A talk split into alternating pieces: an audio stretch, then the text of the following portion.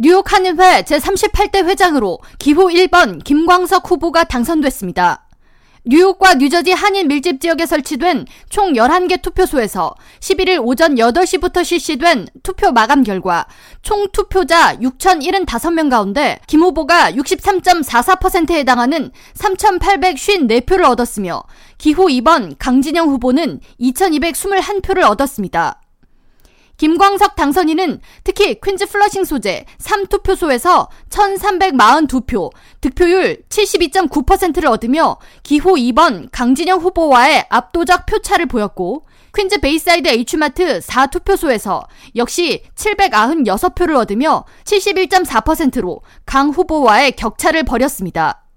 이날 투표 진행과 관련해 여러 논란과 비판이 일기도 했는데 선거관리위원회가 선거 전날인 10일 돌연 한인 남편이나 아내의 미국인 배우자에게도 투표권을 준다고 발표를 한 것과 선거 당일 선거 용지에 1년 번호를 매기고 투표 임명부에도 선거 참여자와 1년 번호를 적게 함으로써 사실상 기명 투표를 진행했다는 것입니다. 선관위는 10일 오전 10시 48분 공식 성명을 통해 투표인 자격 기준을 완화하는 시행 세칙을 발표했으며 주 내용은 한국인이 아니더라도 한인회 회칙이 정한 투표 자격을 갖춘 자의 배우자라면 투표권이 부여된다는 것이었습니다.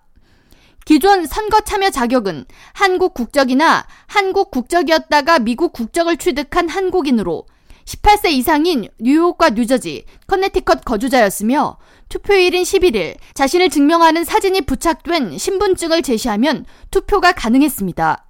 그러나 일부 한인들은 선거 시행 직전 해당 공지가 발표돼 변경된 규정을 인지하지 못한 한인이 많았던 점과 세칙 변경 과정의 정당성, 배우자 진위를 확인하는 방법 등이 명확히 제시되지 않은 점 등을 주요 문제로 꼽았습니다.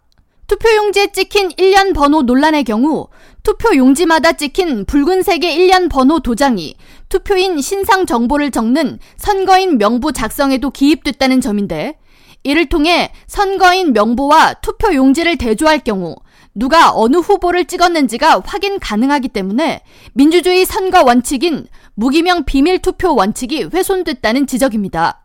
투표에 참여한 한인 A씨는 본 방송사의 제보를 통해 선거인 명부에 작성하는 번호와 투표용지에 적힌 번호가 같은 것을 보고 누가 누구를 찍었는지 확인 가능한 투표를 참여한 격이 됐다고 전하면서 선거 운영에 미숙한 점이 다음 선거에는 개선돼야 한다고 말했습니다.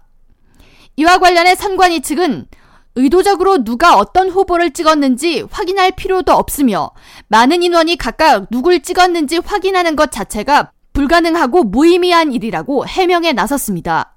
한편 뉴욕 한인회 선거관리위원회 측은 이번 주 내로 당선 공고를 정식으로 발표한다는 계획이며 제38대 뉴욕 한인회는 오는 7월 1일에 출범할 예정입니다. K라디오 전영숙입니다.